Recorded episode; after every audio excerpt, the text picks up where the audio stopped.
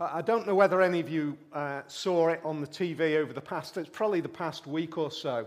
Uh, I think it was a ground uh, breaking, it was certainly, uh, I'm pretty sure it was an award winning documentary. Uh, it's called How to Change the World. Uh, it's the story of Greenpeace. It's a fantastic documentary, excellent portrayal of a movement which started off in the 1960s and really emerged dramatically in the 1970s. Uh, some of us are probably old enough, I guess, to remember that work emerging to remember it exploding onto the scene. Some of you will have grown up with Greenpeace just a part of life. Uh, but I remember when it was first emerging. And uh, it, was, it was a bit of a rebel mission, really. It was uh, against the norm, it seemed subversive. Uh, and yet, when we now look at what we are doing to our planet, we understand the power of that movement back in the 1960s and 1970s. What I found fascinating, uh, astounding really, was how one of the most influential first movements of Greenpeace actually worked out. They'd, they'd done various things, and then they chartered a, a boat called the Phyllis Cormack, uh, and they emblazoned it across the front with Greenpeace. And their mission was to travel uh, into the whaling areas off California where the Russian whaling fleet were looking to uh, catch whales, hunt whales, uh, and gather the blubber for all of the use that it's used, cosmetics and refined oils for all sorts of things in those days. Some of you will remember the phrase save the whale. It came to a point where they had, they'd been, they'd been kind of sailing for a week or so up and down the area, hundreds of miles of ocean, where they thought that the Russian fleet would be. One of their guys had gone into the whaling, um, the whaling museum in Norway, undercover, and he'd gone through all of the documents and he'd seen over the seasons where the Russian fleet would be around about at this time of year. And they went there, sailing up and down over hundreds of miles of ocean with nothing much more than a pair of binoculars and a bit of a radio to try to work out whether they could locate uh, the Russian vessels. It got to a point where they had two days' worth of fuel left to be able to sail up and down, and they only had enough fuel then to return to shore. What should they do? They hadn't found the Russian fleet. They were into a whole load of wacky, weird, new age stuff on the face of it. Uh, and they pulled out something called uh, uh, the hexagrams of the I Ching. And anybody who's really into a knowledge of all of that stuff, later on you can correct me where I've got it wrong. But essentially, they pulled out these I Ching discs. And there were four hexagrams out of 64 that were giving them the indication to stay where they were. They cast the first, four of these discs bounced across the table, and the first came up. Stay. Okay, let's cast it again. One of the other four symbols came up. Stay. Cast it again. There's only four out of 64.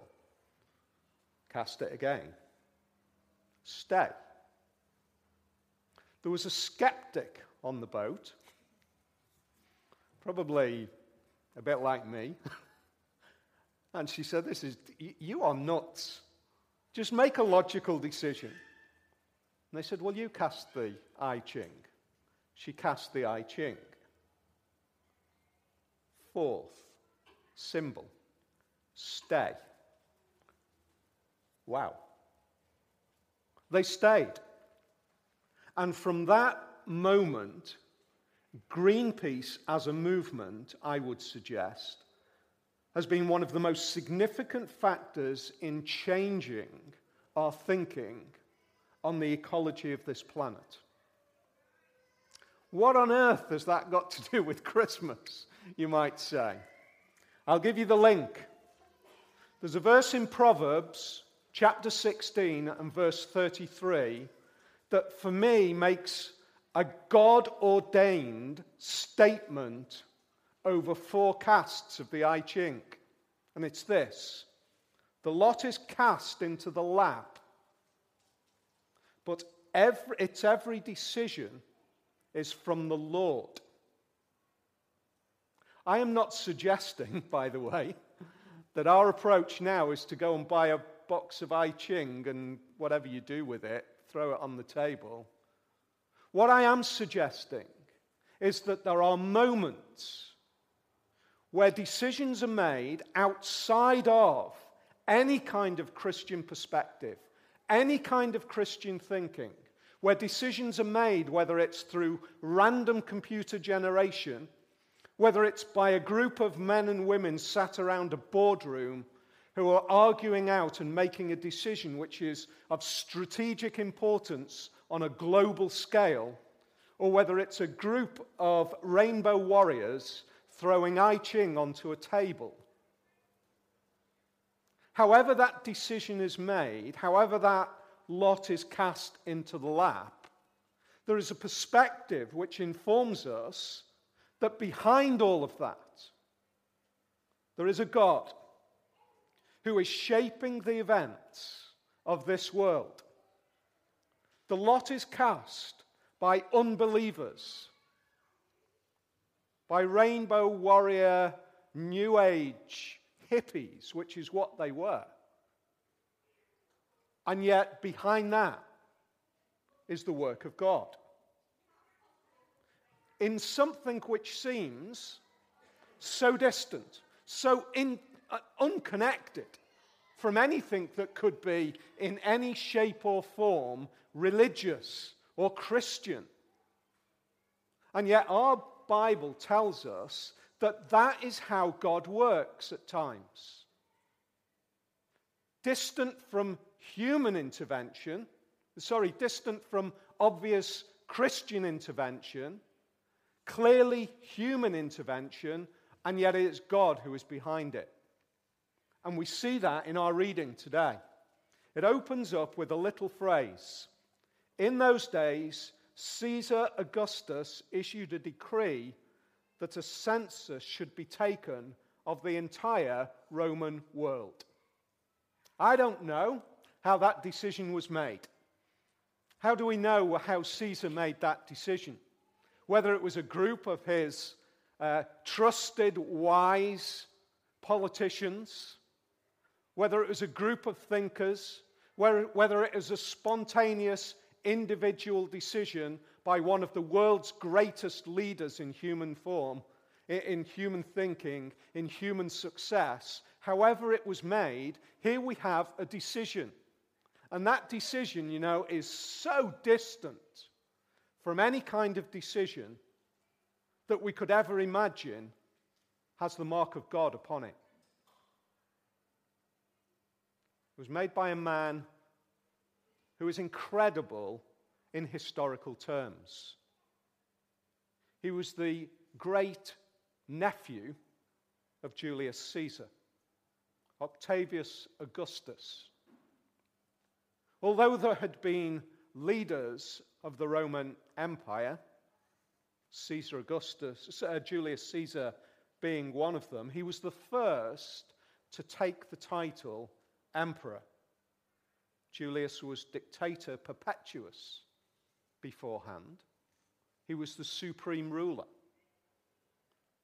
Yet, we have this man, Caesar Augustus, who declares himself to be emperor over what was at that point in time, probably, arguably, historians debate this in the relative terms of the Roman Empire compared with the Egyptian Empire, but the general consensus was that in world terms, the Roman Empire at that moment was the greatest empire the world had seen up to that moment in time.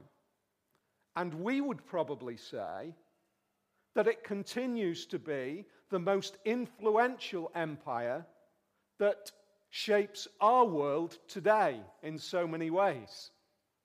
So many of the roads that we drive on today drive down a long straight road, and chances are it's probably one of the roads that were built by the Romans when they uh, took possession of our land and wanted to move troops and provisions quickly around the country.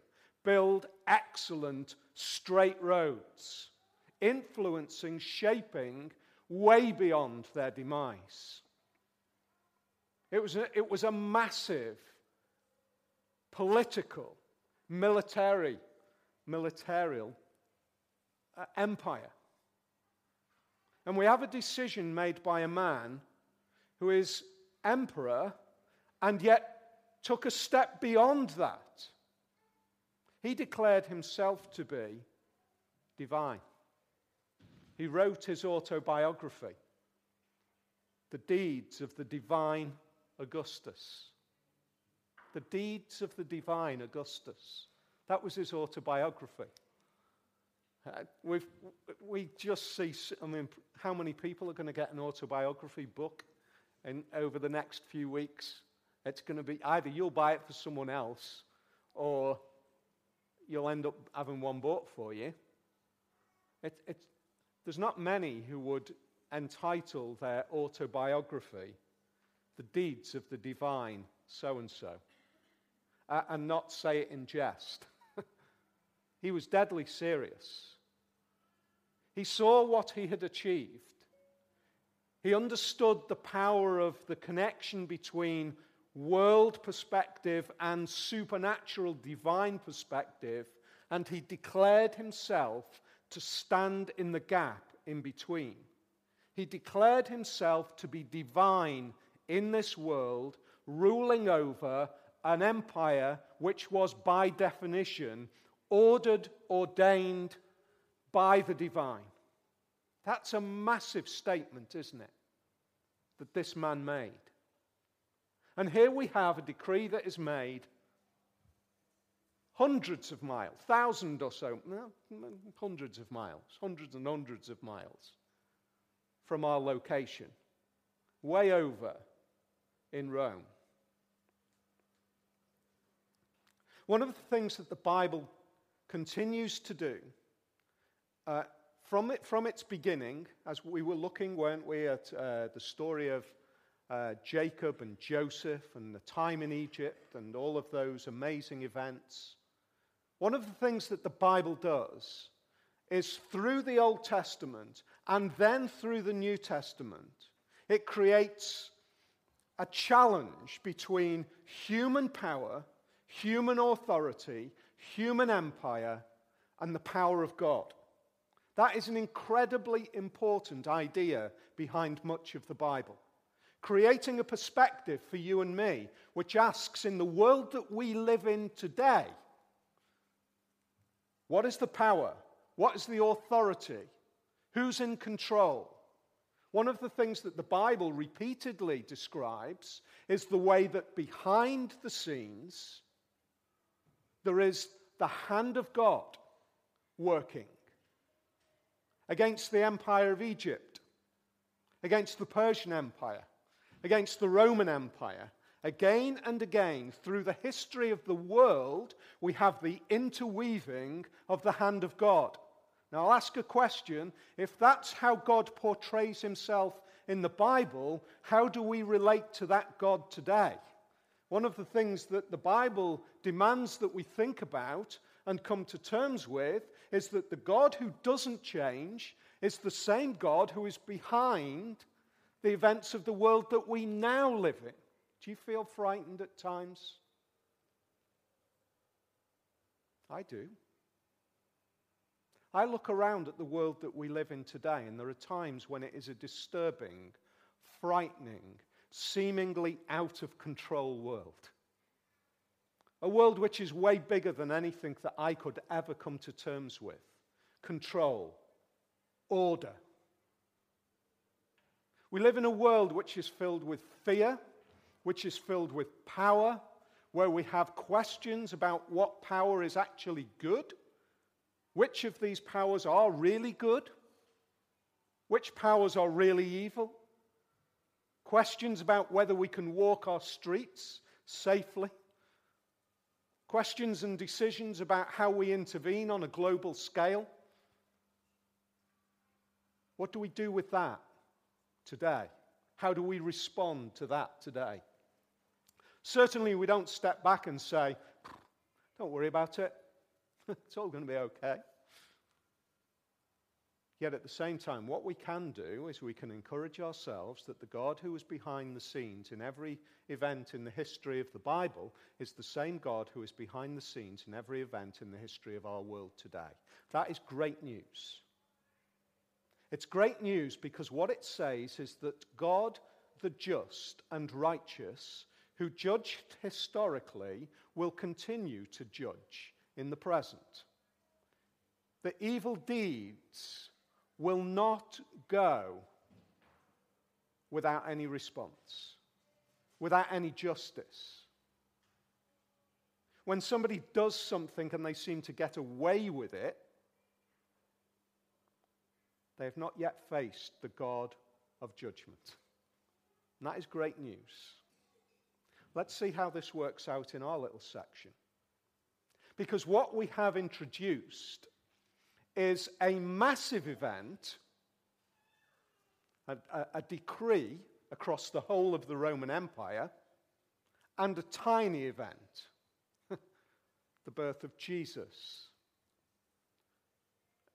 Which is the biggest now, in historical terms? The, the great decree of a census of Augustus or the birth of a tiny baby in Bethlehem. I want to suggest that what this event brings and what we understand from it is a combination of two things. We understand the wonder of divine confrontation and the wonder of divine condescension. Confrontation and condescension. We can call that judgment and grace. Let's have a look at how that works out. Firstly, let's consider who was in control. Firstly, we see what I would say is a judgment. A judgment on the empire of Rome. You are making decisions.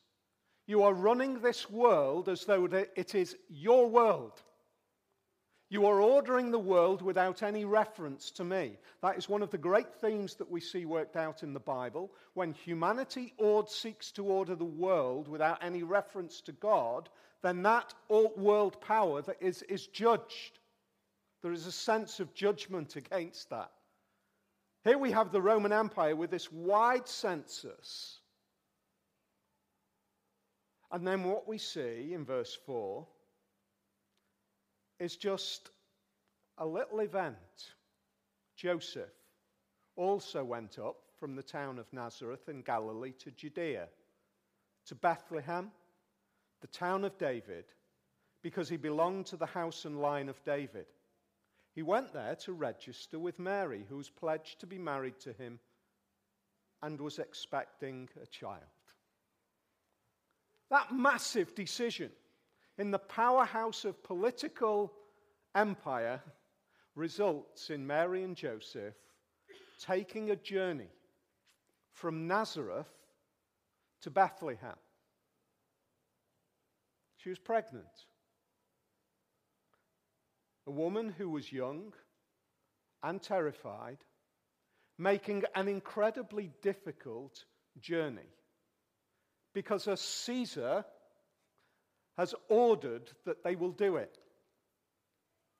And yet, behind that is the wonderful commitment of God to fulfill his purposes in ensuring that the Savior of the world achieves two things to come from Nazareth and to be born in Bethlehem.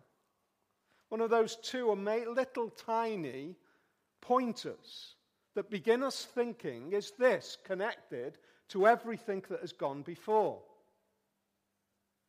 The triumph of Jesus Christ being born in Bethlehem is seen in the fact that it took a statement from Caesar to move Mary and Joseph from Nazareth to Bethlehem because that's what God had ordained.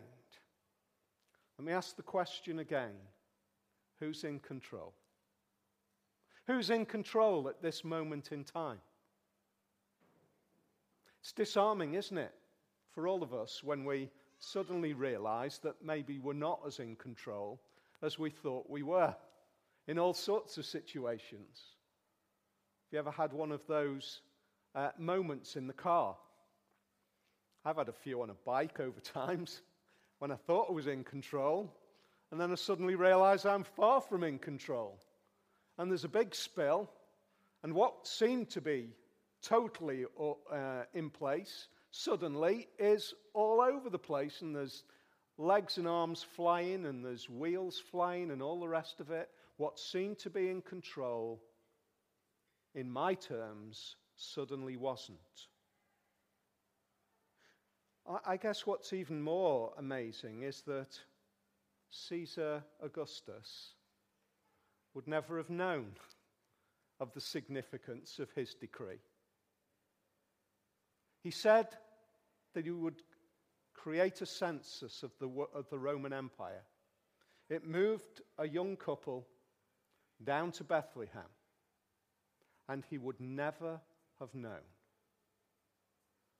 And yet, here we are, 2,000 years later, considering the implications of one of, in historical terms, one of the least of Caesar's decisions, and yet, in biblical terms, one of the most significant things that he did in the whole of his life. He wanted to work out how much he could tax his empire and God wanted to make sure that the Savior of the world was born in Bethlehem. What an amazing comparison. So we now find our couple, Mary and Joseph, in the right place at the right time. The next question is this judgment and grace who does God engage with? Who would you expect to engage with with a dramatic piece of news? Those with political power, those with social power, those with media power. That's how we would get a big message out today. That's why there are agents. That's why there are media organizations that are worth fortunes because of the power of using the right stream to get the big message out. The judgment is that God does not use the Roman Empire as the methodology for his communication of the birth of his son. That's an amazing thought. The greatest power which is used to get Mary and Joseph into Bethlehem is from there on completely disregarded. You've done your job in this moment. You've achieved the purpose of bringing Mary and Joseph to Bethlehem. Now, the greatest power in history can be ignored because I've got a message to bring to someone else outside of the powers of the Roman power, even locally, Herod and the high priests and the political powers of the likes of the senates in the area, we have some shepherds on a hillside. The, the contrast can't be greater, really. One of the things that I found amazing is that uh, I'd always imagined, you know, when we think of hillside, we think of the idea of a hill high up behind us, don't we? Actually, Bethlehem is higher than the hillside where the shepherds were. That's an interesting experience for me to come to terms with when, I, when I, we saw it earlier on this year. There's Bethlehem, the little town, and then there's a great valley, and then there is a lower hill, which is known as the Hill of the Shepherds. It's where they were known to keep their sheep, to tend their sheep overnight. It's actually lower than Bethlehem. I always, in my mind, I always had the shepherds kind of up there behind, traveling down. Actually, they'd have dropped down and then climbed up into Bethlehem higher. And yet, what we see at this moment in time is that there were shepherds living out in the fields nearby, keeping watch over their flocks at night. And an angel of the Lord appeared to them. And the glory of the Lord shone around them, and they were terrified. What a moment. It's one that we are just so familiar with that we can sometimes lose the impact, can't we? We're just so used to this we have the tea towels with the ties around the, the head of the little children while they're doing their nativity plays. And we're all really aware of this story. We've just got it. And yet, what it was for a group of shepherds, men out in the fields in the middle of the night, probably trying to warm themselves around a little fire, there was the explosion of the eternity of heaven breaking into their experience. That there was a window from the temporary to the eternal. It's as though there was a crack in the visibility between the two. I can't explain it any better than that. I don't know what it looked like, but I know that it was terrifying. They crumbled. They were terrified by this experience. And yet, while they were terrified, heaven was speaking. Isn't that an amazing thought? Heaven was speaking. We live, um, we live in a pretty skeptical world, don't we, when it comes to the supernatural. Yvette Fielding, I'm a celebrity. Get Me Out of Here, just got kicked off a few days ago. Blue Peter presenter. She also presents Haunted and Most Haunted, a program which tries to create some sort of connection between the ghostly world of the supernatural uh, and the world of the temporary, the us. It's fascinating. We want to control that, don't we? We want to control that world, keep it, keep it under our control. Introduce TV cameras, introduce recording, keep it contained. When the supernatural world of the God who created the universe breaks into our temporary moment, it is a terrifying experience and it is outside of our control. That's what the shepherds experienced. Our skeptical world might want to try to contain that, explain it away, or have it in some sort of uh, real life documentary experience. But what this says is that when God determines to speak directly, it is a frightening thing. And yet it is an astoundingly gracious thing. A group of shepherds not exactly the most salubrious, most powerful, most influential group of people in the world.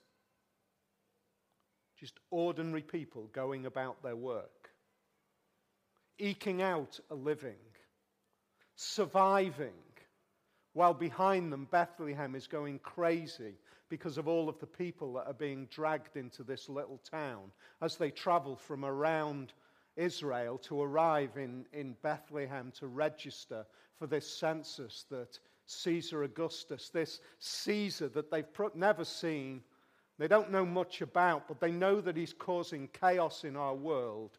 We are a nothing in this. We are nothing. And yet God decides, I am going to declare to you that my son is to be born. Glory to God in the highest, and on earth peace to those on whom his favor rests. What a statement. One of the things that I have experienced in conversations once or twice is a almost a paralyzing sense of unworthiness. That the message of the good news of Jesus the message of forgiveness, the message of the God of creation engaging with me, could, could be I, how can I be worth it? Isn't that encouraging when we see that in all of the powers of the empire, a tiny little group of shepherds are chosen to, de- to have the great news of the birth of Jesus declared to them? I find that so encouraging, you know, because it starts a theme with Jesus that repeats again and again and again and again. I have not come for the powerful and the mighty and those who think themselves above me. I have come for the broken and the downhearted and the outcast and those who don't feel themselves worthy of me. That's who I've come from. In fact, one of the prerequisites of knowing Jesus is that we realize that that's who we really are. That I am nothing, that I am broken, that I am an outcast from the glory of heaven, and yet he, by grace, he wants to engage with me. He wants to speak to me. He wants to put me, in a sense, in the place of those shepherds as an outcast nobody and yet engage with me. It's great news. That's why it is the gospel, the good news of Jesus. They travel down and then back up to Bethlehem. And they start to spread the news. They hurry off. They found Mary and Joseph and the baby who was lying in the manger. When they had seen him, they spread the word concerning what had been told them about this child. Fascinating, isn't it? How do they respond? They do what the angels say for the first point. They travel to Bethlehem, and then they find precisely what was said out on the hillside is what they discover. They see that it's real, and they spread the news. I think we can close with this. There are three responses to the coming of Jesus into the world. And these three responses remain consistent for today. There's a fourth one, which is a complete disregard. We can, we'll park that one. We'll put that in the place of Caesar Augustus. But the, can, firstly, there can be amazement. We can sit here and we can be amazed. They spread the word concerning what they'd been told them about this child. And all who heard it were amazed at what the shepherd said to them. They were amazed. It's amazing, this. It's incredible. They heard this out on the hills, and now this is what's happened. This is an amazing thing. There is a danger that being amazed is as far as it gets. We can be amazed and then we can walk away like some kind of divine fireworks display that we think is great and then we wander away from, and it has absolutely no impact on us whatsoever. We can be amazed and, and ignore from there on the coming of Jesus. There is another thing that we can do in verse 20. The shepherds returned, glorifying and praising God for all the things they had heard and seen, which were just as they had been told. I don't know I don't know the outcome of the lives of those shepherds. I think, it's, I think the indication is that they became true believers in Jesus and they praised for the rest of their lives. But it is possible to praise and then to walk away. That's one of the things that we see in the life of Jesus. There are those who followed him. They were well excited by this Jesus. They were praising him, and then something happened. He said a few things that were really hard to come to terms with. I'm out of here.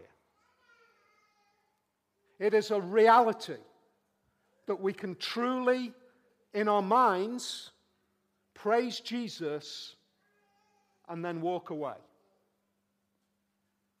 I'm not saying that that's what the shepherds did. I'm just raising that warning that we can do that.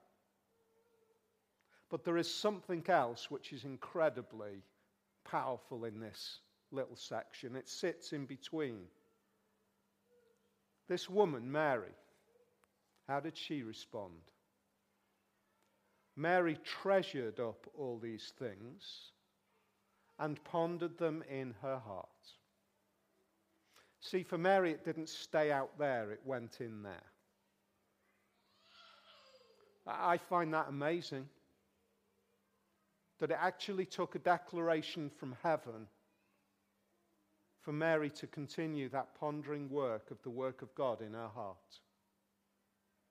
A continuation of the de- declaration that had been made to her, a fulfillment of what had happened, and then another declaration out on a hillside that came right back into where she had just given birth to Jesus. But the response for Mary was not just amazement, it wasn't just a praise that disappeared away, it was something that was treasured in her heart. What does it mean to treasure something? To weigh carefully in our minds, to think it through, to retain it, to keep it in store for future use, to value it, to see it as something of incredible importance and value to regard it and treat it as precious, to cherish it, to keep it away so that at some point in the future we have a resource which we can come back to. As we begin this Christmas period, I want to encourage you that as we think about the various events of Christmas, that we don't just think Christmas is amazing and then wander away. That we don't praise and then don't get changed. but that we do all of those. We are amazed, we do praise, but we treasure them in our heart. We treasure the thoughts in our hearts because when our hearts are changed, we are truly changed. And may the power of God, by the power of His Spirit, do that for us over these coming weeks.